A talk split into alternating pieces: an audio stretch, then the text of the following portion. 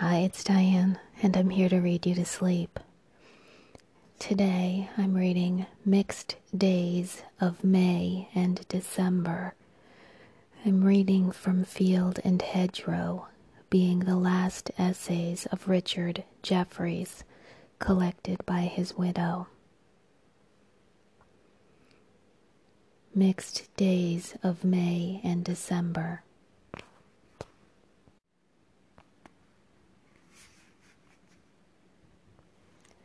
In a sheltered spot, the cuckoo was the first heard on April 29, but only for one day. Then, as the wind took up its accustomed northerly drift again, he was silent. The first chimney swallows, four, appeared on April 25 and were quickly followed by a number. They might be said to be about three weeks behind time, and the cuckoo a fortnight. The chiff-chaff uttered his clear yet rather sad notes on April 26. The same morning at five o'clock there had been a slight snow shower, but it was a sunny day. On May 1, a stitchwort was in flower, a plant that marks the period distinctly. A swift appeared on May 2. I should not consider this late. A whitethroat was catching insects in the garden on May 6. The cuckoo sang again on May 8. The same day, a red admiral butterfly was seen, and the turtle dove heard cooing. Next day, the ninth, a cave swallow appeared, and also the black martin. With the cooing of the turtle dove, the spring migrants are generally complete. A warm summer bird, he is usually the last.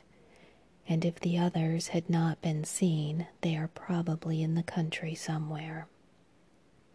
The chimney swallows had been absent five months, all but five days, last seen November 30, so that reckoning the first and the last, they may be said to stay in England seven months, much longer than one would think without taking the dates.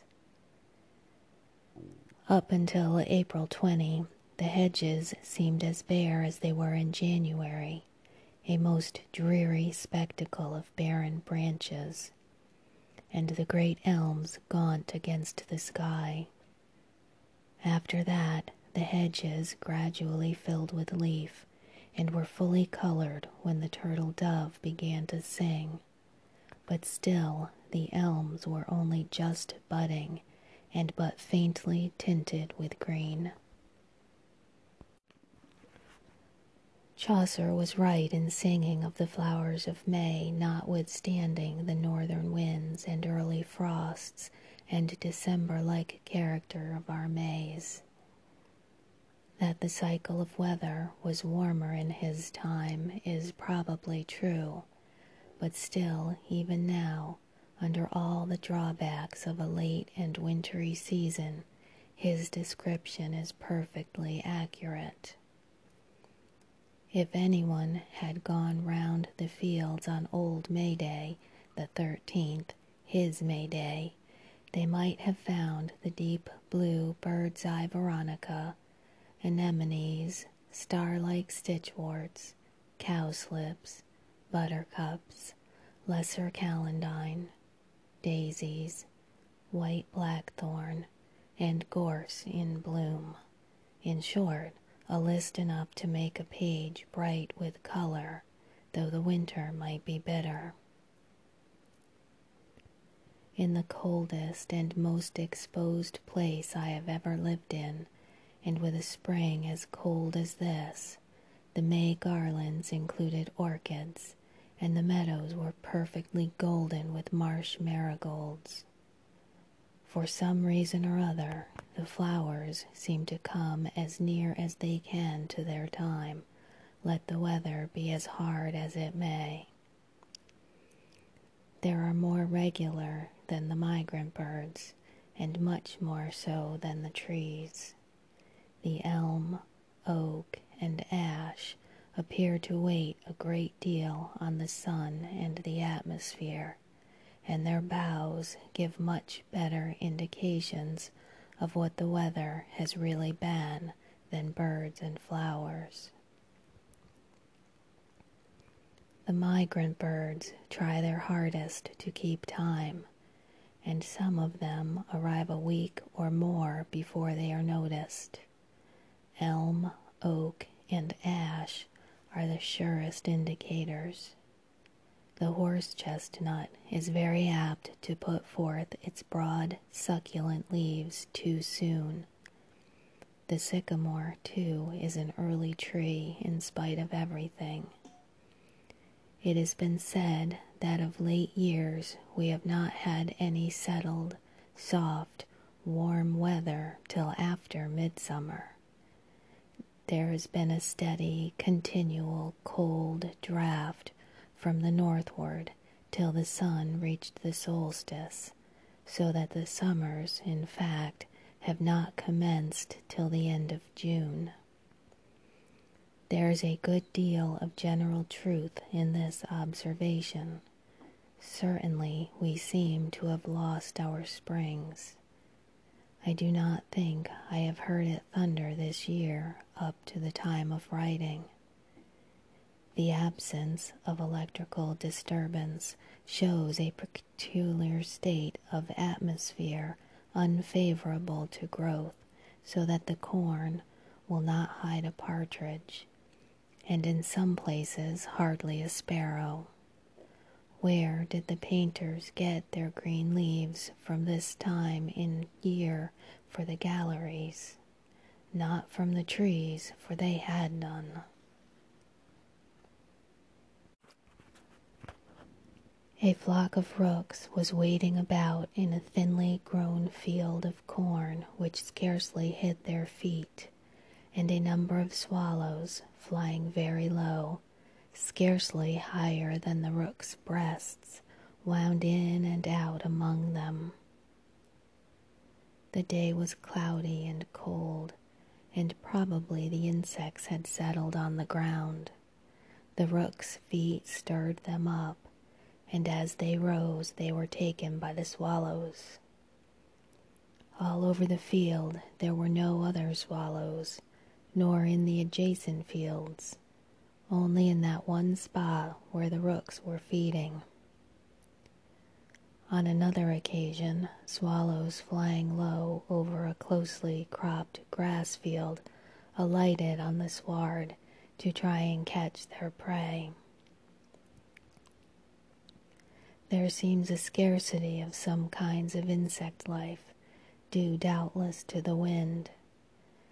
Out of a dozen butterfly chrysalids collected, six were worthless. They were stiff, and when opened, were stuffed full of small white larvae, which it had eaten away the coming butterfly in its shell. They were the offspring of a parasite insect, which thus provided for the sustenance of its young by eating up other young after the cruel way of nature. Why does one robin carefully choose a thatched cave for its nest, out of reach except by a ladder, and safe from all beasts of prey, and another place its nest on a low grassy bank, scarcely hidden by a plant of wild parsley, and easily taken by the smallest boy? At first, it looks like a great difference in intelligence, but probably each bird acted as well as could be under the circumstances. Each robin has to fight for his locality, and he has to make the best of his territory. If he trespassed on another bird's premises, he would be driven away you must build your house where you happen to possess a plot of land. It is curious to see the male bird feeding the female, not only while on the nest, but when she comes away from it. The female perches on a branch and utters a little call, and the male brings her food. He was feeding her the other evening on the bare boughs of a fig tree some distance from the nest.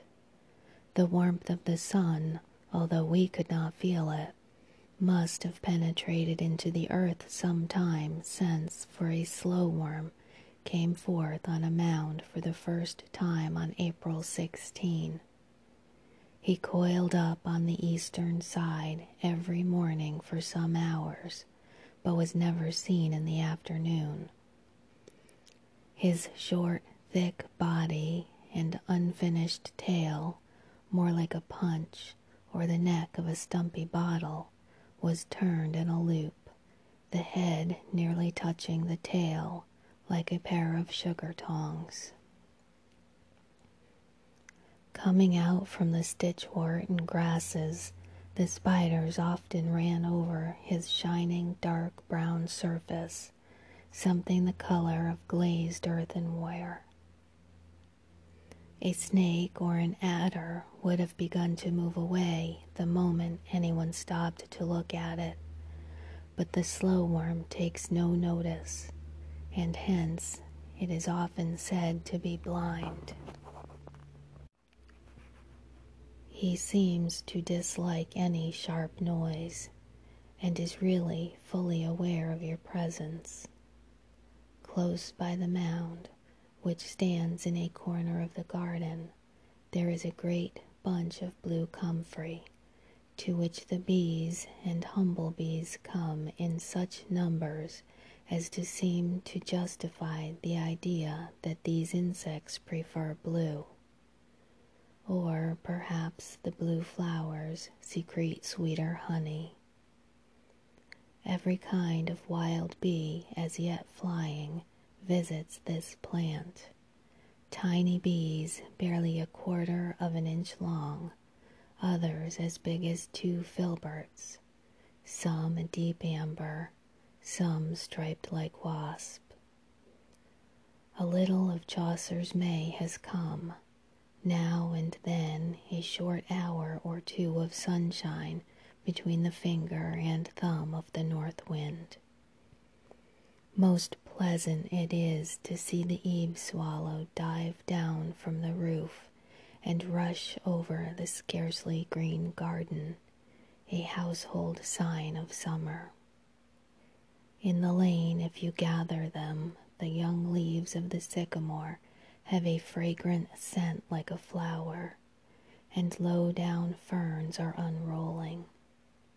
On the low wall sits a yellow hammer, just brightly touched afresh with color. Happy greenfinches go by, and it is curious to note how the instant they enter the hedge, they are lost now under the leaves. So few days ago they have, would have been unconcealed. So near is it to summer that the first thrush begins to sing at three o'clock in the morning.